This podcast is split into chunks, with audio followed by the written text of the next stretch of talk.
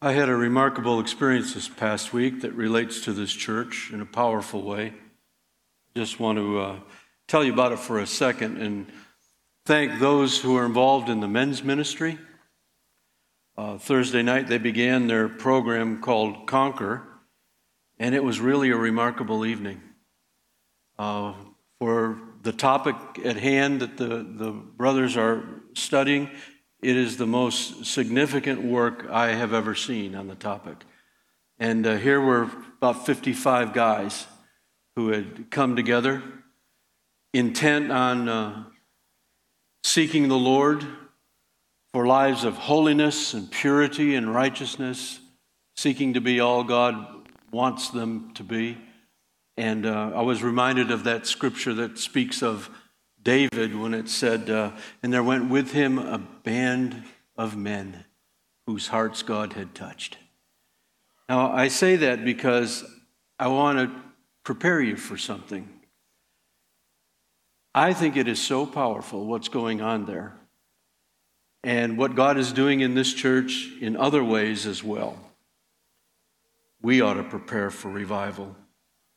Because I want to tell you what, when God's men, especially, take the leadership role that God has given in the church, in our families, in our homes, and we strive to be all that God wants us to be in holiness and righteousness for His name and influence for the kingdom, I want to tell you, watch out. Because God will be moving among us. Amen? Hey, also this past week, we had some brothers and sisters who suffered a great deal. The Hurricane Michael made landfall at 155 miles an hour, one of the strongest hurricanes that have ever hit the state of Florida, and we all have hurricane experience. Well, we have brothers and sisters who are hurting today, and I think we ought to just pause for a moment to pray for them.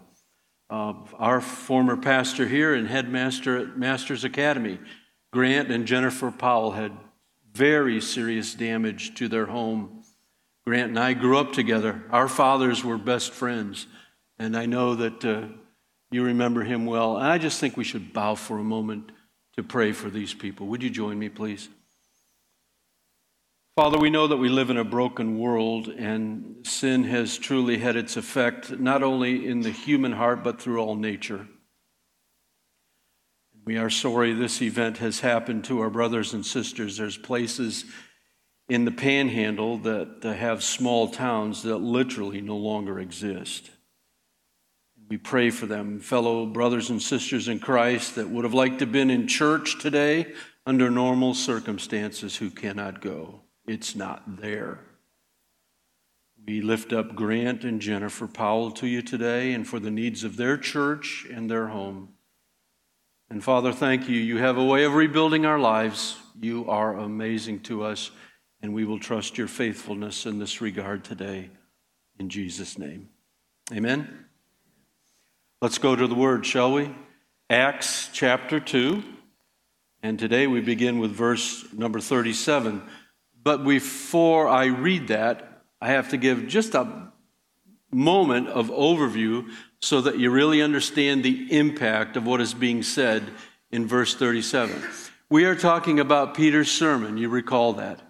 And, uh, you know, Peter, who was at one point uh, pretty shy and, and uh, res- reserving, and uh, faced a little servant girl that he couldn't even agree with that he had even known Jesus. I mean, remarkable. Turned into one of the bra- most bravest, the bravest and courageous men who ever uh, encountered in the Christian faith. And boy, what a sermon this was. I mean, this was amazing. He was telling him straightforward this Jesus, whom you crucified, even though it was by the definite foreknowledge and plan of God, you crucified and killed by lawless hands. But this Jesus, whom you killed, God raised again. And God has made him both Lord and Christ in verse 36. And then he follows with this. Now, when they heard this, they were cut to the heart.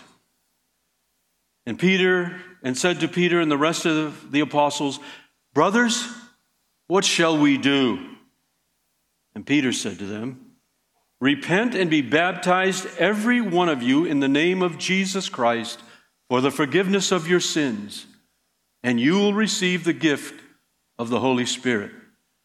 For the promise is for you and for your children and for all who are far off, everyone whom the Lord our God calls to himself.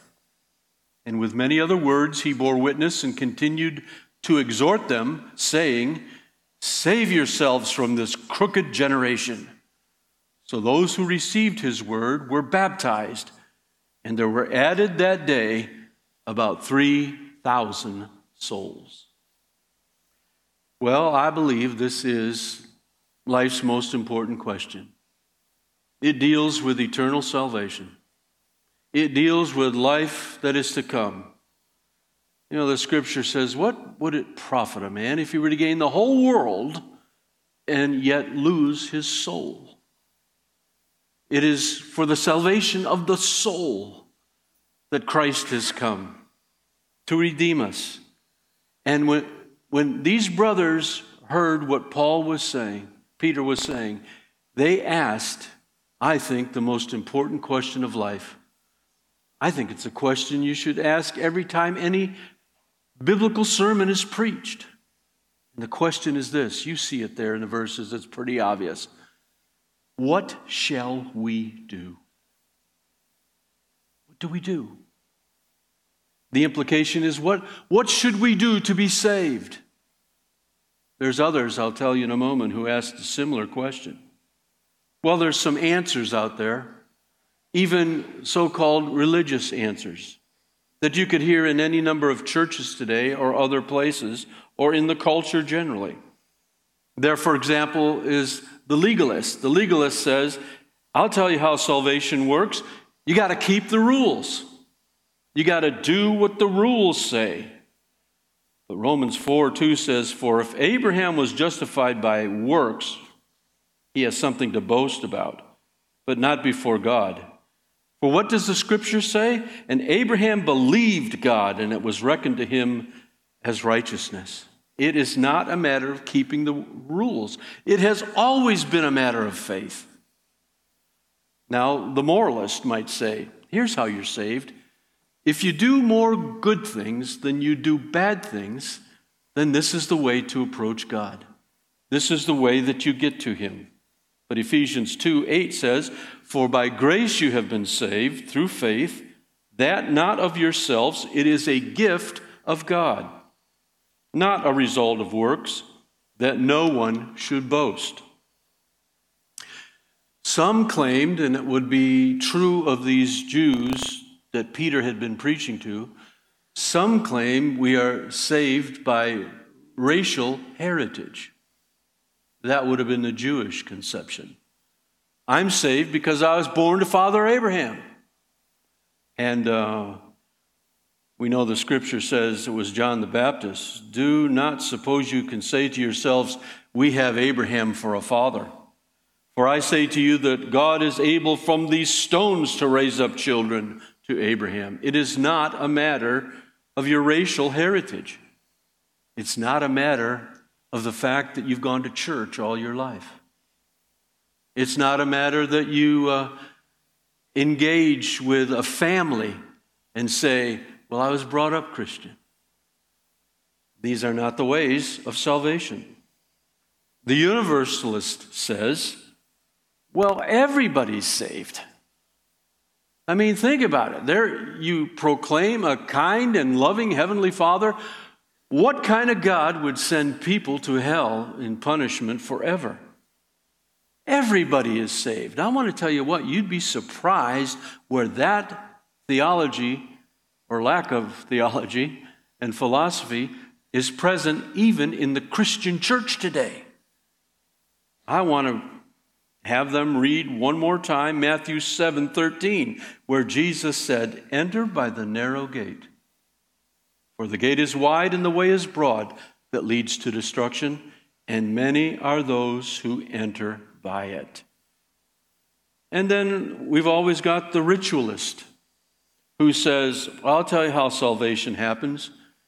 You go to church and you do the rituals that are expected of you in church. You say your prayers, you read the scripture, you partake of this event and that event, and the other rituals of so called faith. But that doesn't save us as well. Romans 10:10 10, 10 says, With the heart man believes, resulting in righteousness, and with the mouth he confesses, resulting in salvation.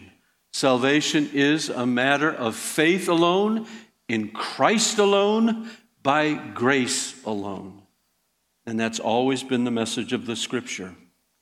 Now, as we turn right to the teaching of the scripture today, beginning with verse number 37, we see that Peter is really getting after it, right? And uh, he's getting quite a reaction to the end of a good sermon. I'm telling you what, all preachers hope for a reaction to the end of their sermon. And uh, many times we don't get it, or we don't get it in the way we think we should. But I'll tell you, God writes His word upon every heart. God's word never comes back void. And when God is speaking in the church, something is always happening. And Peter knew that. And when he had talked to these Jews and told them about having killed the only Son of God, even though it was by the foreordination of God's perfect plan. The scripture here in verse 37 says they were cut to the heart. I don't want you to pass by that too quickly because the message has been applied right there, right then. Cut to the heart. It's a word that means to pierce to stab, to feel a sudden anguish. And the reason was because they were feeling guilt. And they had every reason to feel such guilt. They had killed the Messiah, they had done it themselves. There would be no greater crime for a Jew than to be told he had been responsible for the death of the Messiah. But let me ask you a question so that we all understand the need for Christian faith and what the Bible teaches overall. Who else put Jesus upon the cross? Besides the Romans, besides the Jews, who else put Jesus on the cross? Me and you. And we are guilty as well. We have guilt that needs to be dealt with, church, about a lot of things, and Peter knew. There'd be a lot of times over the course of the preaching of the Word of God that people would be cut to the heart. And when that happens to you, be assured that He can re- relieve the guilt that you feel and experience. In fact, I wonder in our congregation this morning in this nice crowd and last night and the next service that shall follow, I wonder how many people among us suffer for guilt that needs to be relieved today. We can be guilty about so many things. The way we've trivialized God in our lives, the way we've pushed Him aside from time to time, the way we've ignored the promptings He wants in our life the ways we can be so easily fooled into listening to false teaching and going the wrong ways, there is a reason for guilt. And the question is the question of the ages What shall I do? Well, this question was asked in a couple other ways in the scripture that were really quite profound, as you might recall. Remember the day of uh, the Damascus Road experience with with who was then Saul. And this amazing light comes and shines at noonday and it overwhelms everything. And Saul hears a voice. The others with him don't, don't understand, don't get it. Maybe they didn't even hear the voice the way he was hearing it, but this is the word that he heard Saul, Saul, why are you persecuting me? Saul's response Who are you, Lord? I am Jesus, whom you are persecuting. What was Saul's then response? What shall I do? What would you have me do? See, when the Spirit of the Lord comes upon each of us at those moments, we end up asking the same question What shall I do? Or how about the time that Paul and Silas were in prison in Philippi?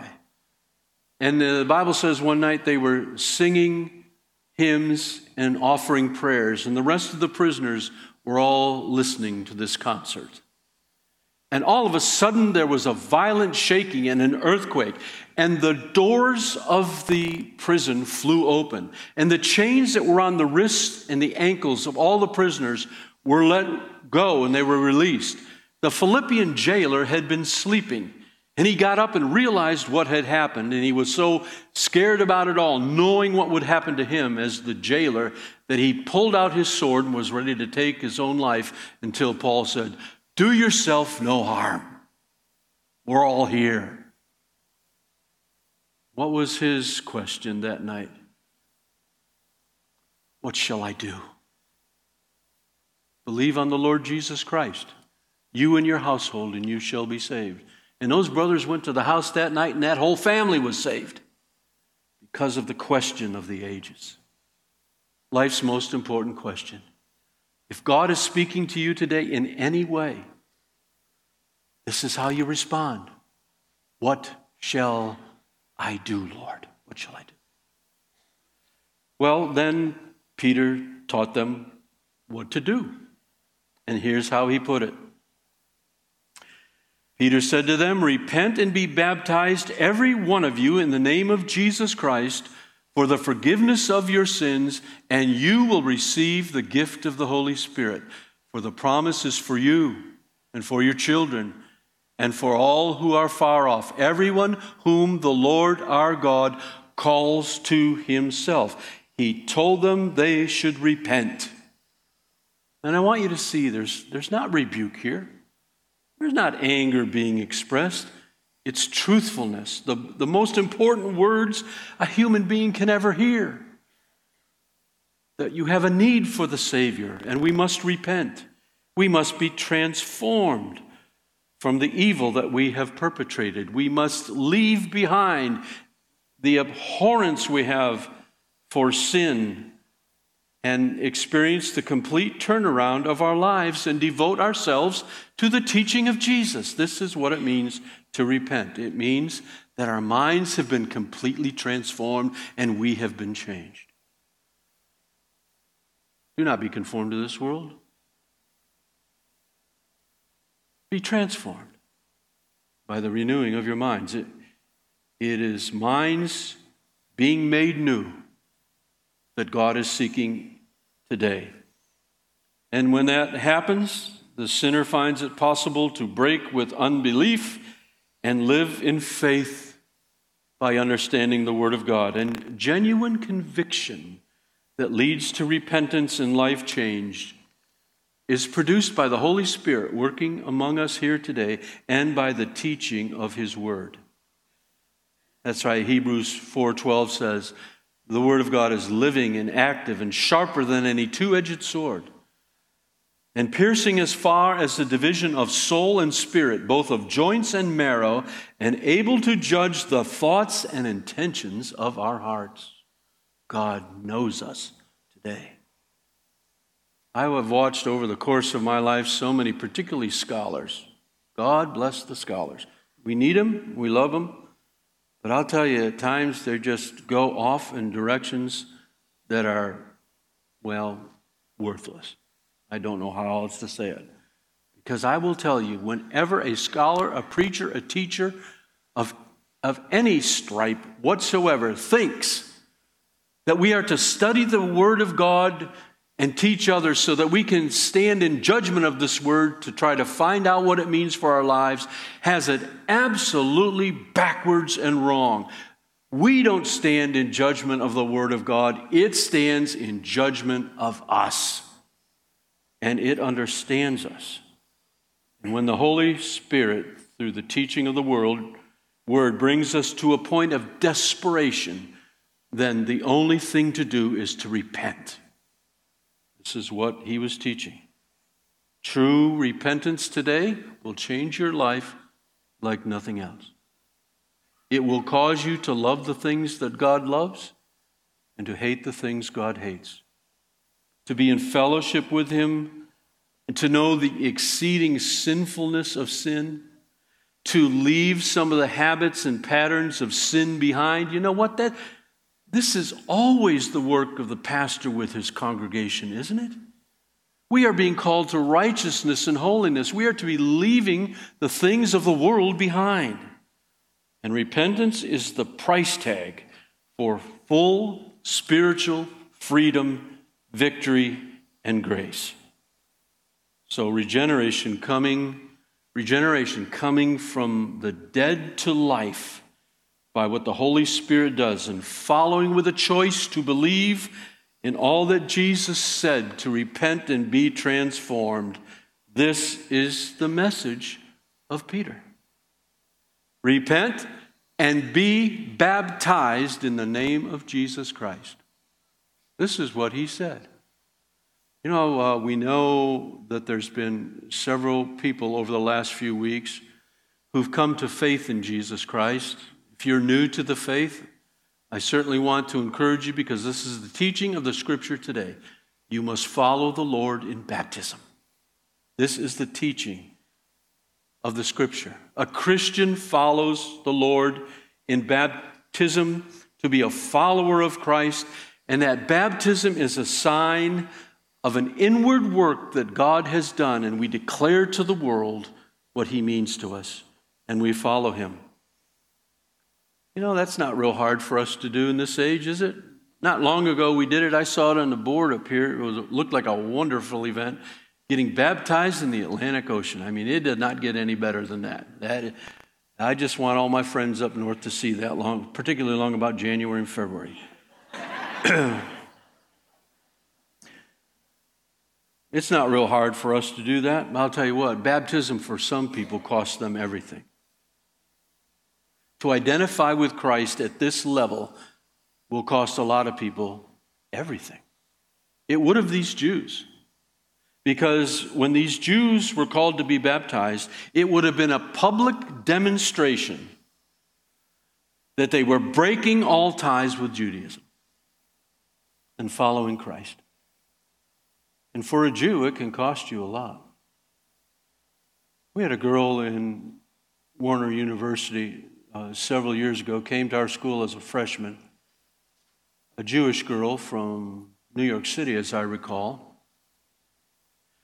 And during the course of attending Warner, she had attended chapel and heard the message of Christianity, of faith in Christ, clearly taught, and she responded and became a believer and was baptized. And went home to tell her family of her newfound faith. And was disowned. It'll cost some people a lot. But one thing it can't cost it can't cost that we become secret disciples of the Lord. There is no such thing as secret disciples. And that's why baptism and in any way we possibly can to identify with Christ is so important. There are no secret disciples. Well, you might say, some of you are so good with the scripture. You're probably ahead of me and probably thinking, well, doesn't it say in the Gospel of John that there was a man by the name of Joseph of Arimathea, who uh, the scripture says of him, and he was a disciple of the Lord, but in secret for fear of the Jews. It's true. But it was also Joseph of Arimathea who went to Pilate, if you can fathom this, and said, Please give me the body of Jesus. I will take care of it. And he put Jesus in his own tomb. I want to tell you that's identification at a level we may never know about. You know, the scripture tells us, I am not ashamed of the gospel of Christ, for it is the power of God unto salvation. There are no secret disciples, ladies and gentlemen. And there, be, there may be somebody in your life right now that God is calling you to speak a word to and quit acting as though you don't know and understand and open up. Here's how Jesus put it So everyone who acknowledges me before men, I will also acknowledge before my Father in heaven. But whoever denies me before men, I will deny before my Father who is in heaven. Is there any equivocation in those words? Be baptized in the name of Jesus Christ as the one and only way for the forgiveness of sins, he said. This is my blood of the covenant, which is poured out for many for the forgiveness of sins.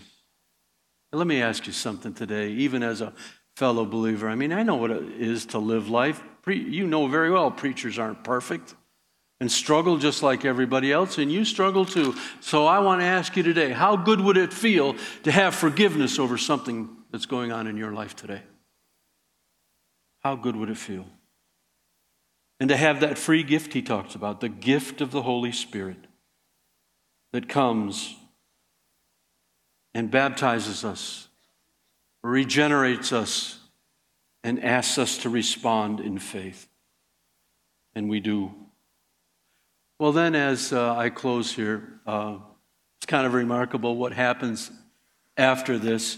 He ends his sermon and he's like maybe walking away, and the others are coming to him, you know, like the paparazzi do. And uh, I don't suppose they were taking pictures.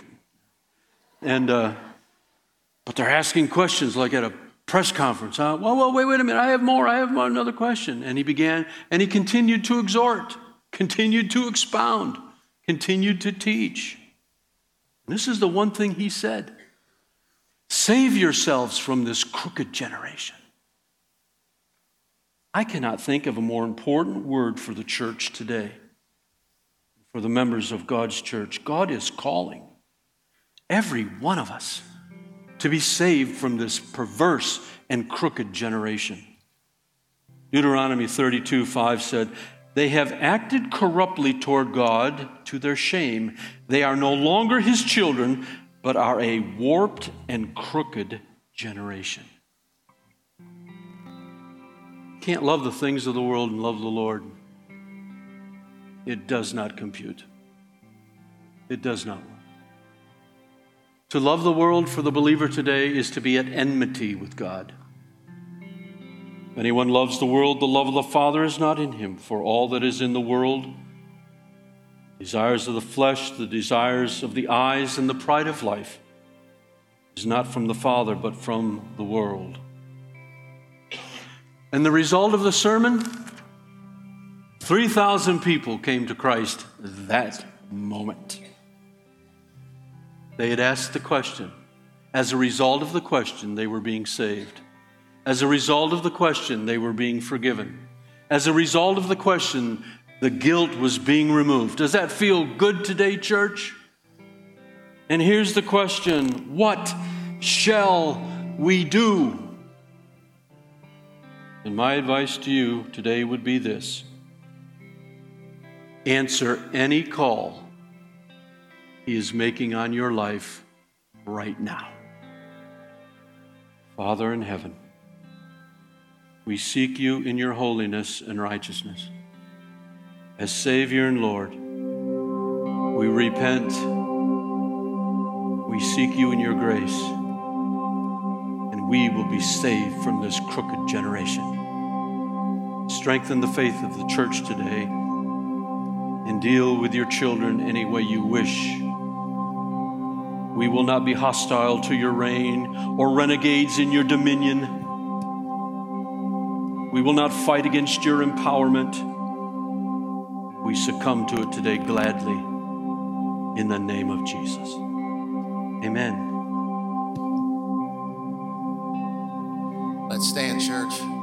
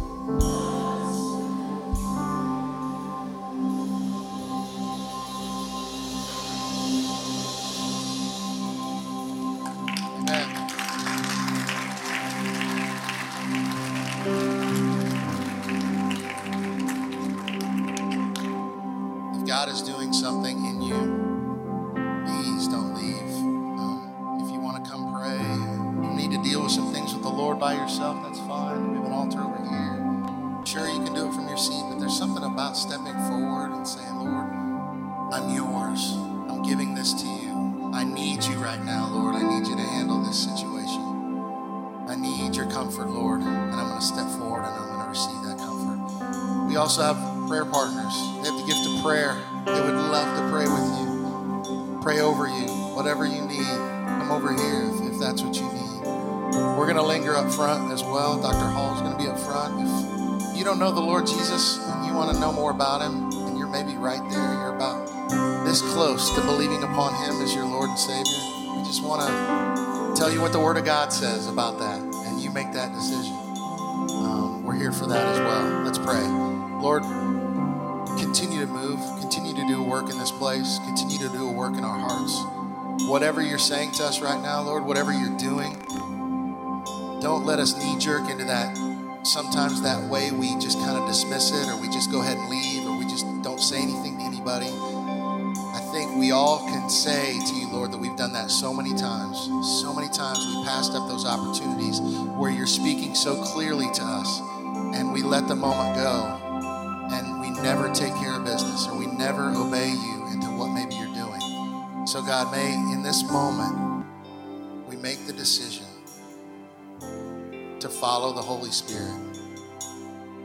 Spirit, whatever you're saying, we want to respond to you. We thank you, Lord, for what you've done in this place today. May we forever be changed because of what you've done for us, Jesus. We give you praise and thanks. It's in your.